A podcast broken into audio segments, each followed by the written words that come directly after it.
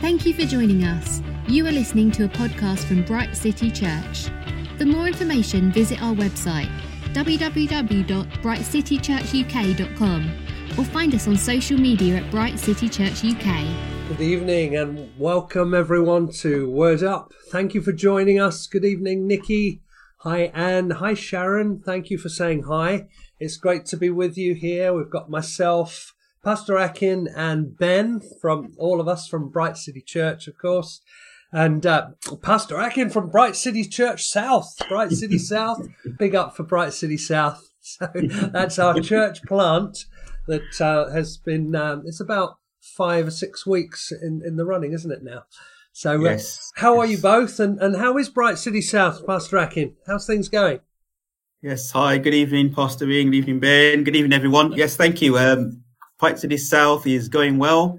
We um, had uh, another outreach yesterday where we went out distributing leaflets uh, in the surrounding um, uh, streets, which was great. We went into Stanhope yesterday, met some people who are quite um, enthusiastic about a church uh, near to where they live, and we're Right. praying and hoping that they will come along at some point. But um, yes, things are going well, thank God.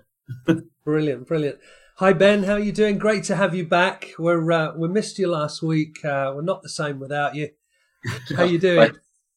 Good, good. Yeah, yeah. Get, getting into uh, uh, the study again was good. Yeah, it's been a it's been an interesting long week, but you know, we, Yeah. we got to work if we want to eat. So that's where I was last week. great, great. And uh, hi Matt, great to have you with us too. Well, here we are. We're in Revelation. Just a little reminder, you know, it says that uh, right at the very beginning of the book, of course, it's the revelation of Jesus Christ showing his servants what must soon take place. So we're looking, and uh, those of us who read it and take heed to these words will be blessed, it said. Those who read it and who hear it and take to heart what is written, it says in Revelation chapter 3, we'll be blessed. It also says at the end again, I warn everyone who hears the words of the prophecy of this book. If anyone adds anything to them or take anything away from the words, you know, there, there will be serious consequences. It says the plagues of this book will be added to you. And um, if you take away from the book of this prophecy, uh, God will take away from him his share in the tree of life and in the holy city. That's pretty serious, isn't it? I mean, that Jesus' words, not mine, uh, the Lord's words. So, uh, yeah, let's uh, let's take to to heart what is written in the book. And uh, I've mentioned it before, you know, the reformers had this doctrine that they called the perspicuity of scripture, meaning that it is understandable even to the simplest person, you know, can grasp the essentials of what the word of God is saying, I suppose as well through help from the Holy Spirit. So, um, you know, don't take too much heed to people who might say, oh, you know, there's so much in there and, and, you know, there's no way we can understand it. No, God says, I will reveal to you the revelation and uh, I will help you understand and it will be a blessing to us. So without further ado, let's get into what these, uh, this revelation says. We are in chapter five and, uh, chapter four and chapter five is this amazing picture of what's happening in heaven. And uh, we saw this this incredible picture of the throne. We we see now in, in Revelation five the the the appearance of the Lord Jesus in all his glory as the Lamb, the Lamb of God that was slain.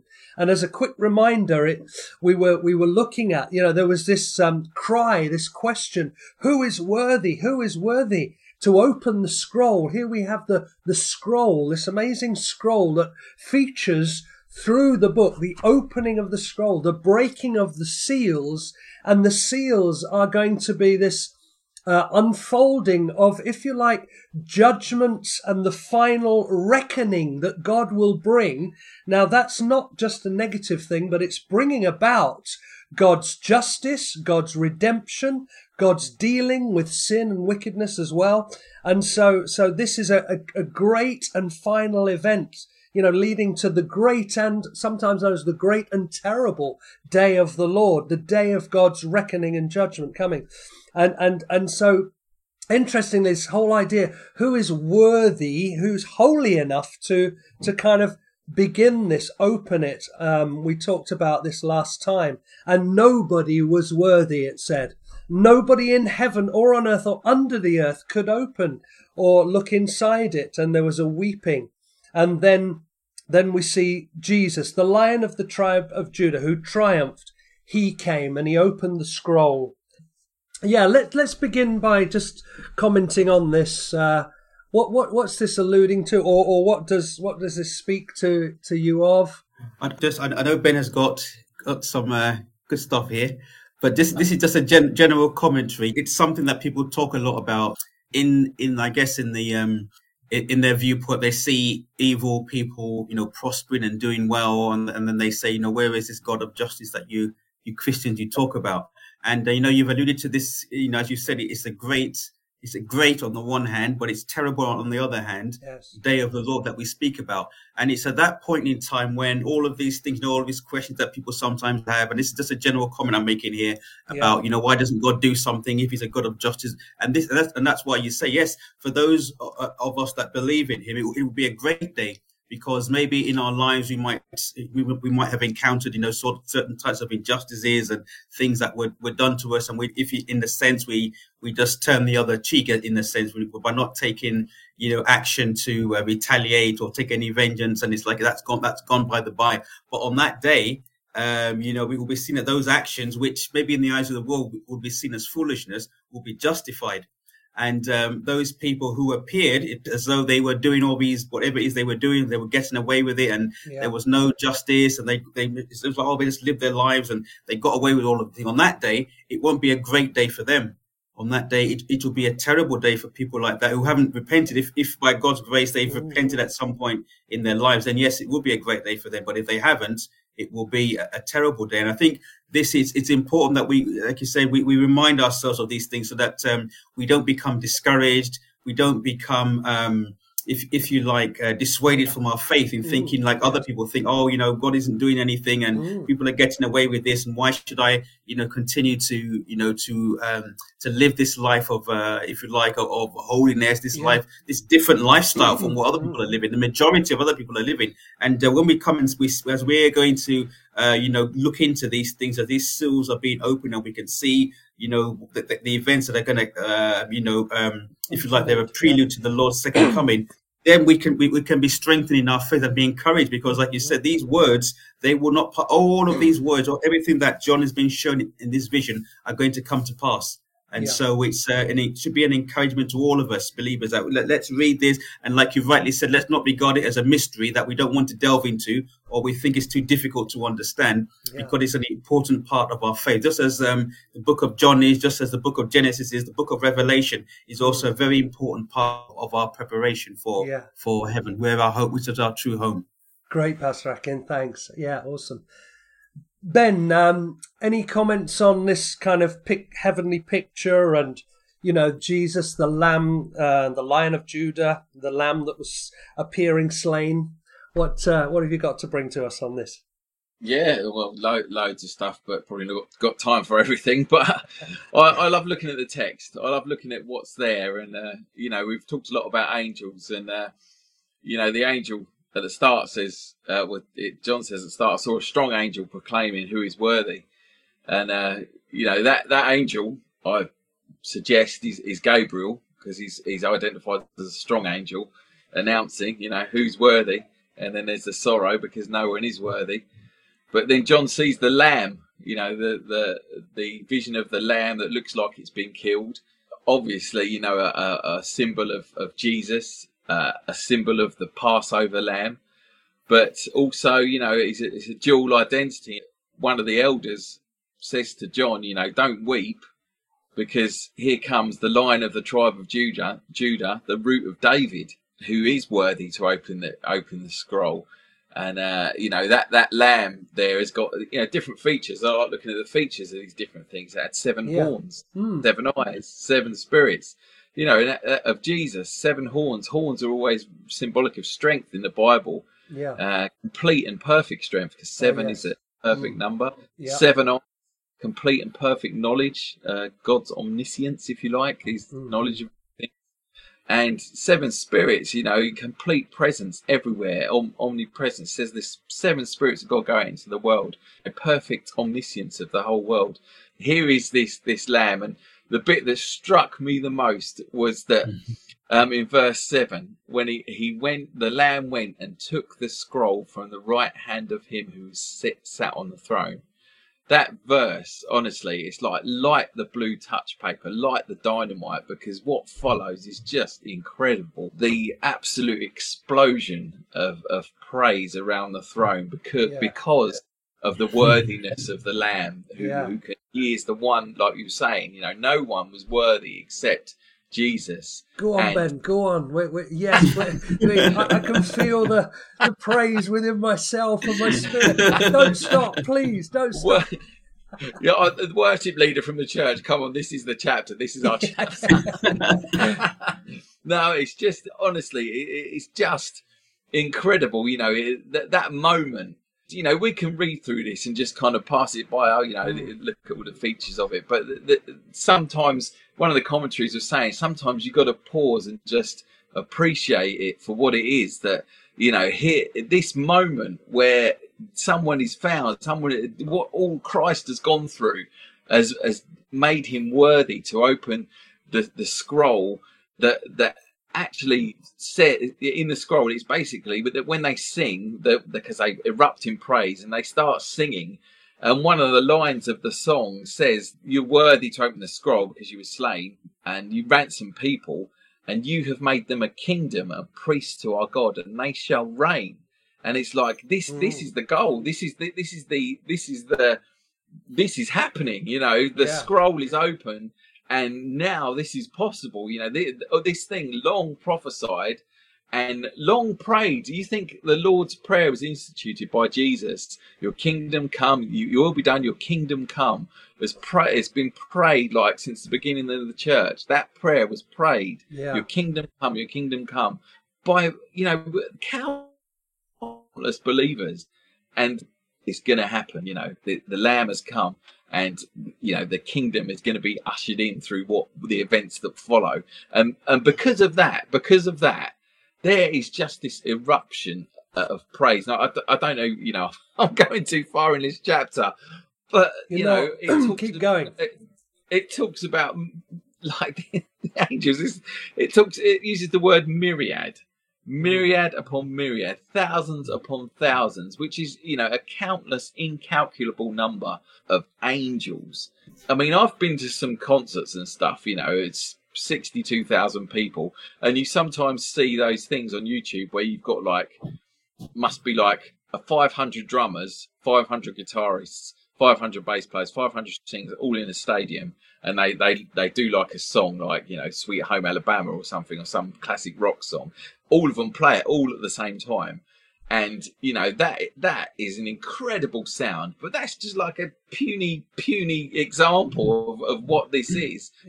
Every stadium in the world filled with musicians playing one song couldn't come close to what they're talking about here. Yeah. I mean, it, it is just incredible. Hallelujah. Anyway, there we go. Beautiful. There, you, yes. Well, well said from the worship yes. leader of the church. Absolutely. yeah, yeah. It's uh, yeah, and and and yes, as um as Sharon said, we could all fall on our faces, and even the the highest, holiest heavenly beings, all they can do immediately they fall down in front. You know, they can only fall down on their faces, I presume, and and worship the Lamb. Yeah, wonderful. And interestingly, there's a sort of an increase of this.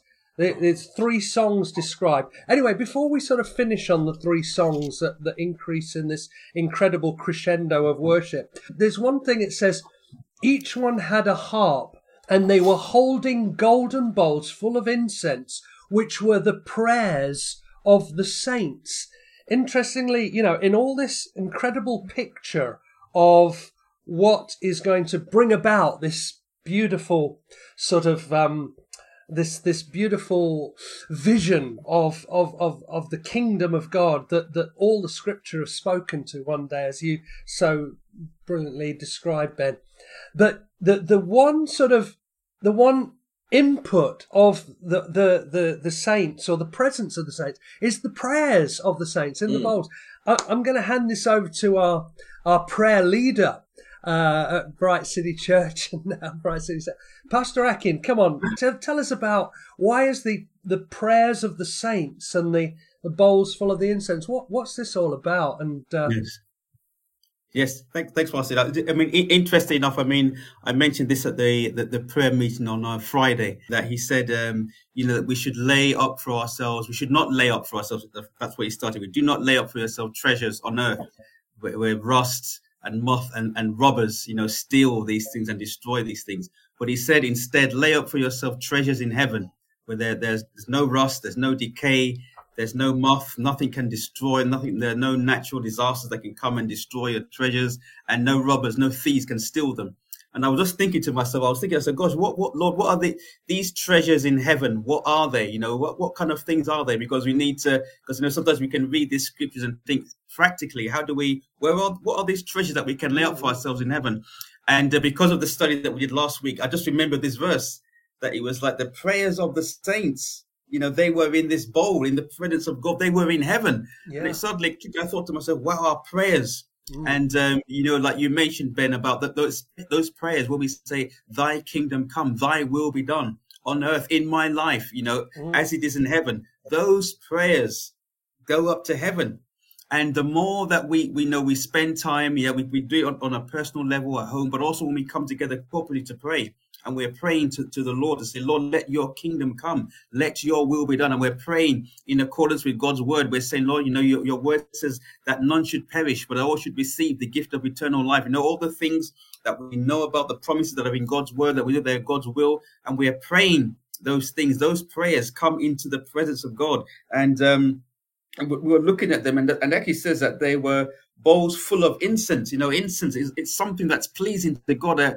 a sweet smelling aroma, something that is pleasing to God as well. And uh, I really felt challenged, and I was I said that felt to encourage people. You know that you know praying, we really need to you know to get to grips with this whole issue of our prayer lives. You know, it's not just something that is optional. It's not something that's just for the pastors or for the leaders, but it's for all of us. And here we see this is heaven. I was saying on Friday, this is our home. Heaven is our home and we're getting to know what it's like in the place that we're going to spend eternity and what the things that are valued there. I said here on earth, people we value our houses and it's, it's, the physical things that we can touch and see our houses, our homes, you know, our jobs, our status. Those are the things that are valued here. But in heaven, if we look through the, as we continue to look through the scriptures, and we see no mention of those things, then we should know that yes, we need those things. We need to live in a house. We need the car to get from A to B, and all of. God knows all. We need food, but in terms of eternity, those things are they're they're not there. I don't even know if we're even the food that we so much value here. Whether we, I don't know how, how, I don't know what pastor might be able to help us. What we're going to be eating when we're in heaven? Are we going to be eating food as we are here? I mean, we value food so much here, but the, but this is the reality of where we're going, and it's just the wedding really banquet. To, we're, we're going to start with the wedding banquet. I think we're eating yeah. something. But we're eating something. it said, "Man shall not live by bread alone, by yeah. every word that was." So maybe it's the word of God we're going to be. We don't know. Maybe there is something I don't know. But yeah. just to just on this verse here about the prayers, it really struck me again to I was really encouraged again and just strengthened again that you know prayer our prayer is something that is it's valued by God and it's something that comes into his presence. So as believers, we really should look into this again, read this verse again, like we're saying, let, let God speak to us about, you know, our prayer lives and, yes. you know, corporate prayer as well, how important it is. The incense as well is interesting incense, because yeah. the Old Testament, the priests, they used to, they used to uh, symbolically kind of have those bowls near the outside of the veil as, as symbolic of, of, of a pleasing aroma to the Lord. And um, I remember reading Worship Together magazine a few years ago, and they said, "Well, how would a modern day aromatherapist praise God?" You know, and of course, you know, in the like in the Catholic Church and stuff, they have the incense. Uh, I'm not a Catholic, neither are you guys, and we're I'm a solid like reformer. But some of the stuff, you know, it, it, it is uh, is quite symbolic and quite biblical. Yeah, like so the incense, you know So we, we we've sometimes have had painters, you know, painting pictures while we've been leading worship. Maybe it's time for the aromatherapist to step up and let's uh, let's uh, make a sweet sweet smell to the Lord. yeah. So the um, it seems you know this is this is pure worship, isn't it? In this incredible picture of worship. And, and to have the bowls of incense, which are the prayers of the saints, they're obviously a very pure form of worship. And I think it's showing the importance. Our prayers are worship to the Lord, are, are an act of obedience of worship as well. So yeah, great encouragement to pray. And so you've got this, th- there's three songs described and the final song um, and it says, Then I heard, verse 13, it says, Every creature in heaven, on earth, under the earth, on the sea, and all that is in them. So there's, there's nothing that's not worshipping heaven here. Every single creature, heavenly, earthly, you know, the, the, the, the those that were dead, those that in, maybe under the earth in terms of creepy crawlies, I don't know, in the sea, all that is it, but everything is worshipping the Lord. And um, the four living creatures, amen, the elders fell down and worshipped. This incredible picture that, of worship. I wonder how that sounded. I, think Simon and Rachel were singing at Bright City this morning. They were singing this song, I think, um, to him who sits on the throne. Really? And uh, you know, that's that's got a certain set sound to it. Yeah. And, um, you know, probably back in, in like medieval times, it had a, another sound to it. You know, I, I hmm. wonder how how it how it sounds. You know, how that that chorus was sound because you've had composers, countless composers. You know, it's Handel's Messiah who've put some of these words to music and, and things like that. Yeah. But you just wonder, you know, how the heavenly music would sound. We because we tend to go to like songs of praise or hymn hymns and high voices and stuff. But you know, that's only one expression of worship.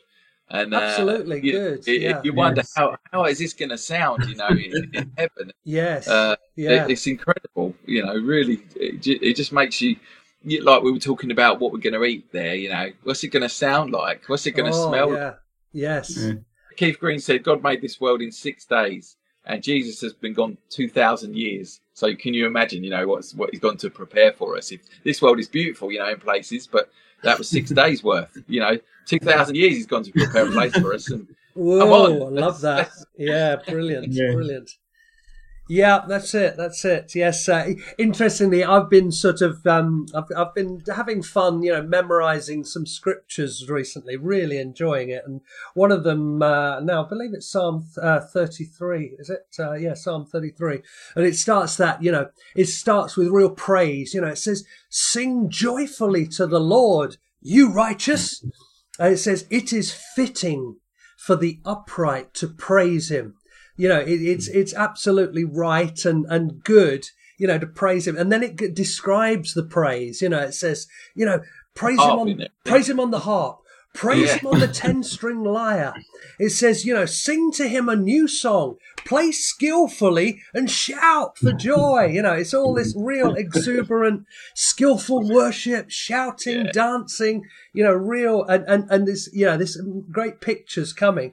And then it says, for you know why? The reason being, for the word of the Lord is right and true. Mm. It goes on to be, you know, the word of the Lord. And so, anyway, I better not digress too much. yeah, this worship. Great stuff. great stuff, isn't it? Great stuff, yeah. Okay, so we have this incredible worship. And um, and then we're moving into Ch- chapter six, of course, there's no chapters in the original, but have been put in. Then it's it's moving in now. I'm, I'm going to have to read from here, folks, so we can because we've not read this part out. Let's read. We're now moving into actually the opening of the seals, and so we're actually moving into the releasing of the judgments, if you like, of the Lord. Anyway, let's let's uh, start talking about it after I've read a bit of it. So let's read a few verses here chapter 6, verse 1. I watched as the Lamb opened the first of the seven seals. Then I heard one of the living creatures say in a voice like thunder, Come. I looked, and there before me was a white horse. Its rider held a bow, and he was given a crown, and he rode out as a conqueror, bent on conquest. When the Lamb opened the second seal, I heard the second living creature say, Come. Then another horse came up, a fiery red one, came out, a fiery red one. Its rider was given power to take peace from the earth and to make men slay each other. To him was given a large sword. When the Lamb opened the third seal, I heard the third living creature say, Come. I looked, and there before me was a, a black horse. Its rider was holding a pair of scales in his hand.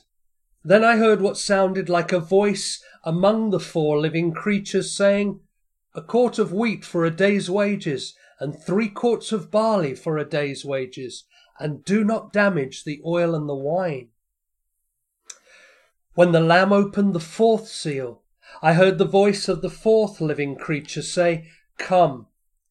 I looked, and there before me was a pale horse. Its rider was named Death, and Hades was following close behind him. They were given power over a fourth of the earth to kill by sword, famine, and plague, and by the wild beasts of the earth. When he opened the fifth seal, I saw under the altar the souls of him who had been slain because of the word of God and of the testimony they had maintained. They called out in a loud voice, How long, sovereign Lord, holy and true, until you judge the inhabitants of the earth and avenge our blood? Then each of them was given a white robe and they were told to wait a little longer until the number of their fellow servants and brothers were to be killed as they had say again until the number of their fellow servants and brothers who were to be killed as they had been was completed so I'll repeat that. Then each of them was given a white robe, and they were told to wait a little longer until the number of their fellow servants and brothers who were to be killed, as they had been, was completed. I think we'll stop there. That's the first five seals. We're now coming to, if you like, the business of you know the opening of the seals and you know these uh, these judgments. We've seen there the four horsemen uh, of the apocalypse, as as many of us are familiar with this imagery. You know, the the world is familiar with this imagery of the four horsemen of the apocalypse. And um, so let's get straight into into it, these four horsemen. Well, first of all, we've got, interestingly, the four living creatures are calling each of these four horsemen, aren't they? Now, do you remember we saw these four living creatures with these in- incredible depictions of these angelic beings that were almost, you know, terrible and horrific in one sense, with eyes all over their body and wings and, and, you know, different, um, different representations and um, who can remind us what they look like does anyone want to pick up on this one one had the face of a face of a um, man one yes had the that's face right. of an eagle yeah. one had the face of a lion maybe Yes. and one, one had the face of a, a what do they call it a burden bearing animal like an ox. Yeah. yeah. Yeah yeah great. So so yeah interestingly that each of these horsemen seem to be you know connected with one of those um because each of them are given the if you like the purpose of calling out these horsemen. Anybody want to comment on that at all? Did you come across anything about that so No, I didn't I- I- actually come I did. across the, the links. No, I, I didn't know. Yeah, no, I mean, there's not, nor did I anything that's, it's just that it's interesting that it's there, isn't it? It's definitely each of the different of the four, and there were only four that we saw, and they call out these uh, four horsemen. Anyway, let's look at the first horseman. There, there was a white horse and the rider, so there's a horse and a rider each time.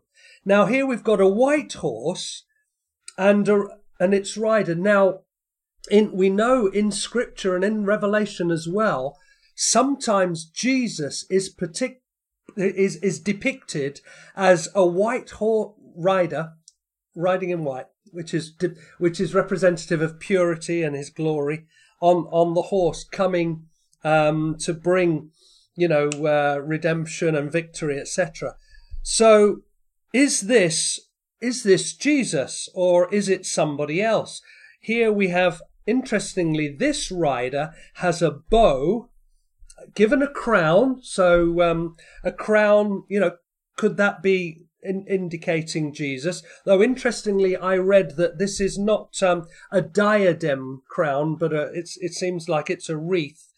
And he rode out as a conqueror bent on conquest. So, um, who wants to pick up on? Uh, I'm going to start with you, Ben, because I know we we're having a little chat about it. It's interesting what you say here. There's different interpretations, and, and like some would say Jesus, some would say Rome.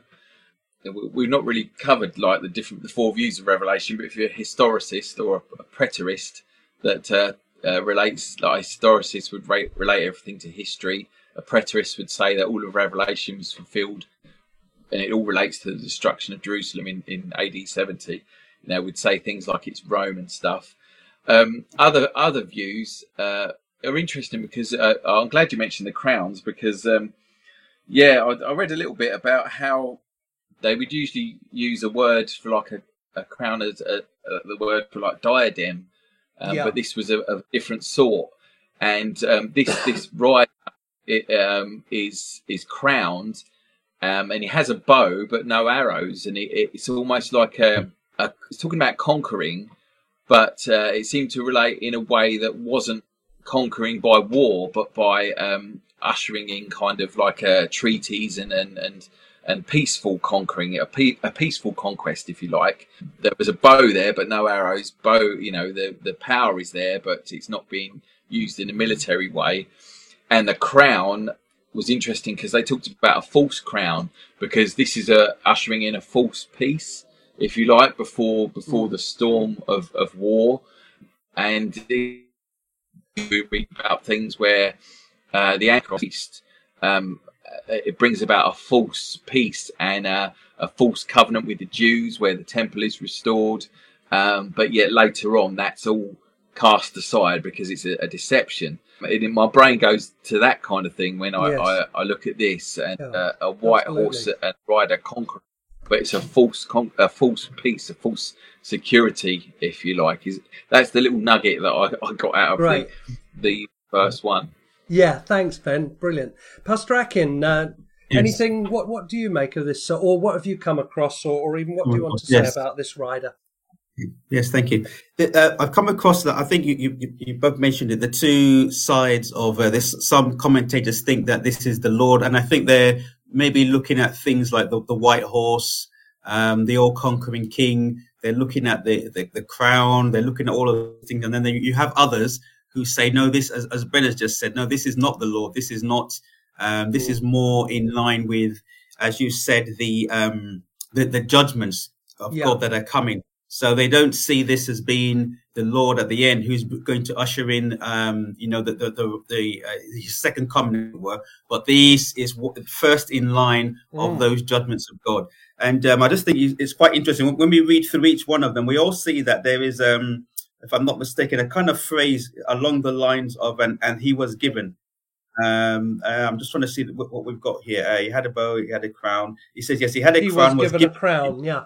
And so you see that he, it's not like the Lord who, you know, he's he doesn't need, and no one gives him the crown. You know, he is the, uh, you know, the all victorious, the all conquering one, the one, the only one who was able to you know, to break the seals on the scroll and to, and to actually open that scroll. And so what you see with these other ones is almost as though they, the authority that they have to do what they're going to do, as it were, has been mm. given to them by someone. And so, I, I in, in, in, one sense, that takes away. This is not the Lord, is it? This is this is more like Ben. So this is more of the Antichrist, and uh, yes. you know everything that he's got. You know, you, you looked at the, the meaning of the crown that he was wearing. It's not the crown of glory that the Lord has. It's something else. It's the kind of maybe like the the wreath, like you said, that was given to the the Roman um, emperors, that sort of thing, or the the conquering generals when they came back from conquer mm. from their conquest, and they were given one of these. So uh, maybe all of these things they were pointing more to this is not the law. This is more like you said, of bringing in this false peace. He has the appearance of, uh, if yes, you like, an all-conquering right. king, but yes. he's not the real. He's not the real thing. He's he's, he's a fake. yes, that's right. Yes, and we know the Antichrist is just that. He's a false Messiah who is received by much of the world as a Messiah-like figure. So, so in a sense, this would fit in that he's, you know, he's in white, he's got a crown, he's riding on a white horse. Yeah, he's received by many as ah the saving figure, and yet uh, we we know from the rest of the story that at one point, you know, he reveals his true identity or true um, nature and turns on the world and and turns on the saints first and so yeah, yeah, okay. Didn't, so didn't Satan, um, Satan once offered the, the crowns and the kingdoms of the world to Jesus. So you know, it, this is almost like a you know, this is the Antichrist is given a, a power, some power by the Lord to, to accomplish his purposes, and like absolutely, you know, yeah, he's granting you know these four horsemen power over his you know, yes, yes, and, and I'm, I'm not, you know, it's not complete thought, but there we go. No, uh, no, it's it's true. Yeah. And looking at that phrase, you know, as a conqueror bent on conquest, bent mm. on conquest. I know it's the English translation. I haven't looked at the original, but that does not that does not have the spirit of Christ within that phrase at all. You know, Jesus was not bent on conquest or bent on anything. He was just, you know, absolutely in full control and, and so, so yeah, I think there's even a clue in that phrase, bent on conquest. And, and at the end of the description of the four horses, if we look to verse seven, uh, after the, the fourth horse is described, it then, no, verse, verse eight rather, after verse eight, it says, that they were so so referring we could say to all the, the horses were given power over a fourth of the earth to kill by sword famine and plague and by the mm. wild beasts of the earth it seems like together all these horses are going to be bringing kind of havoc and death to the earth for one one way and another uh, I want to also mention another thing about this. As we go through the descriptions of the four horsemen, uh, and, and these are in the first four seals, and then in the fifth, breaking of the fifth seal, as we heard there, there's a description of the saints, you know, who have been slain, um, been martyred, in fact, crying out for vengeance. That's part of the fifth seal.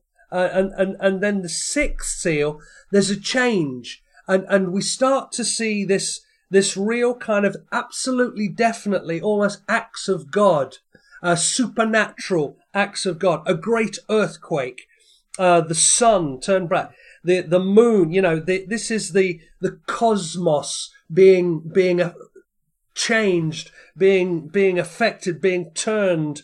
Uh, you know, as part of the judgment, which only God could do.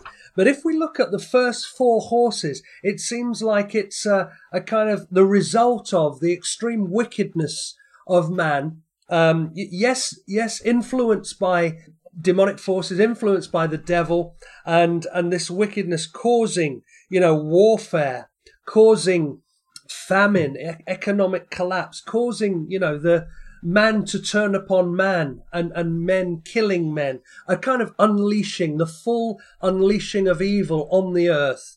And so mm-hmm. this is this. I just want to talk about this. Well, just wanted to sort of uh, bring to you this subtle difference in these first four horsemen, and then move uh, from the first four seals, and then yes. a change uh, in five and six. Pastor Akin, I, please, I just to pick up on that point. You know, when, when we were going through the, the Gospel of Mark, you know, we, we we came across it time and time again, didn't we? That even though it, it appeared as though things were that things that sometimes appeared as though they were quite chaotic in the way that um, you know the religious people were attacking Jesus and uh, different things were happening. But we kept we kept commenting on the fact that he was always in control, wasn't he? He was always in control. There were there was never a time when you know it was like the, the enemy had the upper hand, or or the religious leaders had the upper hand, or you know events were out of his control, or the things that were happening in the lives of his disciples you know took him. But he, he always was in control at all points in time. Even at the even in the Garden of Gethsemane, he was in control when he was saying to the people, you know, if even if I call on my Father, you don't, you don't think He will send me, you know, legions of angels even at this point in time. And when we're looking at even this, the events here, it's the same thing. When, when it appears as though these these four horsemen they have been given the um, you know the authority and the power to do what they're doing.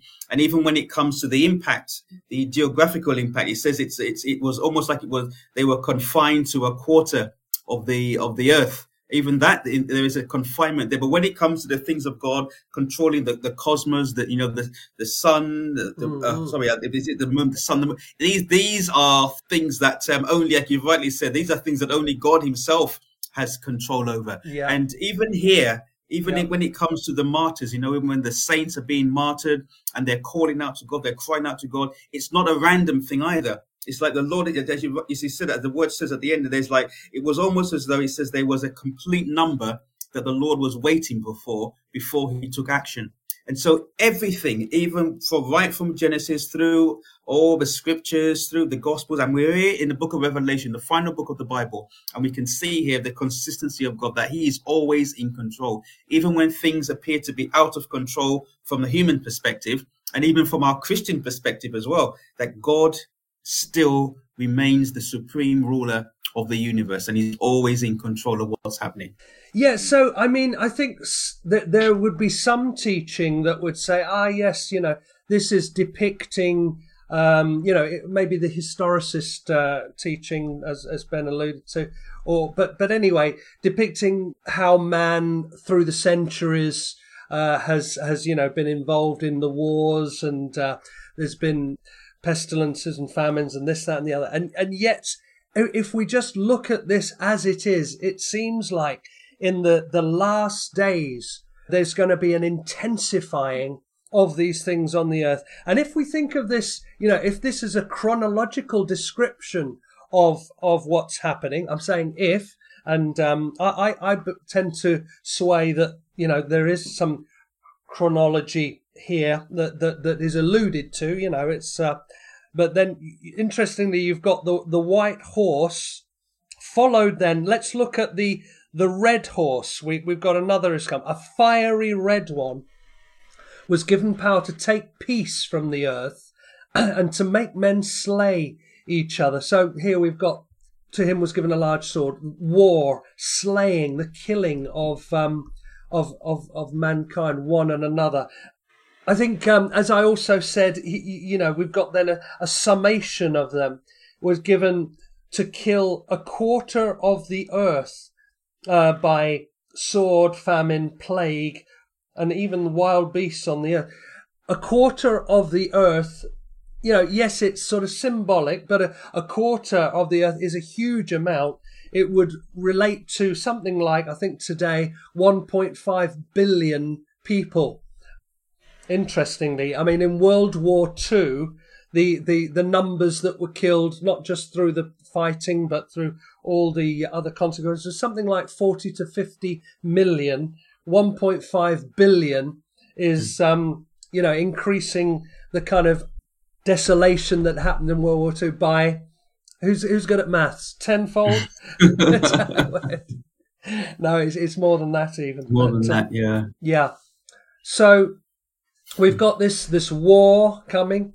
Then the third seal. I heard a uh, third, third living creature. Interestingly, each one it's the Lamb open the seal. The Lamb open. It's Jesus is opening these seals and you know releasing these things. I looked before me and there was the black horse. So the third horse is the black horse holding a pair of scales in his hand. What about these pair of scales? Pastor Akin, did you get anything uh, on on the pair of scales? What does this represent?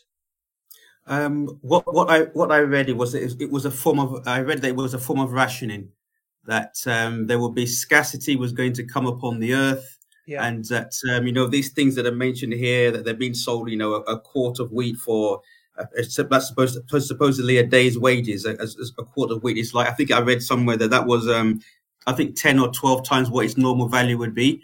And so this, what like the commentary I read was just saying that you know the scales basically that it's a representation of um, of scarcity. Today, everything was going to be measured and uh, and rationed because yeah. they would be because of this scarcity. Yes. Yes. Mm. So so that's right. Yes, famine, economic uh, collapse, economic scarcity, um, scarcity of, of, of resources and things. And it's um, amazing you can see that some of these things we could have read in the past and kind of you know not had anything to relate to, but having gone through COVID and seeing those empty supermarket shelves at the start, yeah, and mm. the, the you know the economic kind of consequences that are happening now, the cost of living crisis and interest rates and all that kind of stuff, you just like you know it's a little bit more tangible. It, it really is, isn't it, Ben? That's yes. right. It, we yes. can we can relate to it, can't we? We can see, mm. goodness, we can see how this can really be felt around the whole world yes. And experience what we've just been through.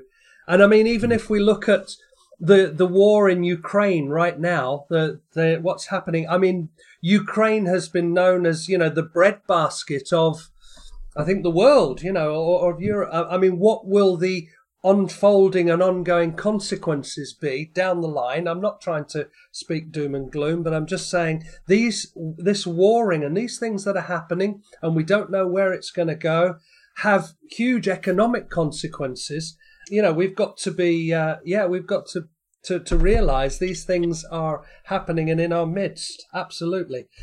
We're running out of time there, friends. It's actually, yeah, it's gone past our time. We're getting into the seals.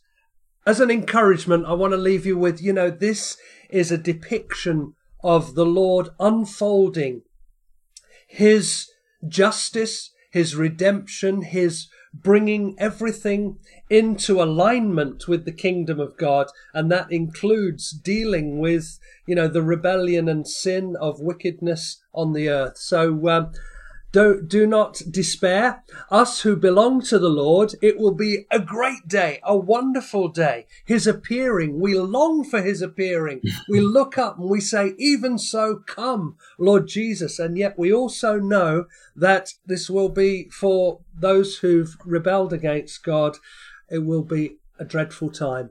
All the more reason why we should share our Lord Jesus and his redemption to uh, all those that we meet with. And that's what we're called to, our purpose as a church together. So let's work out great ways that we can do that. Thank you for joining us. We'll be picking up next week on uh, continuation of the opening of the scroll and, and, the breaking of the seals. God bless you. Have a fantastic week, guys. Thanks so much. God bless you. Bye.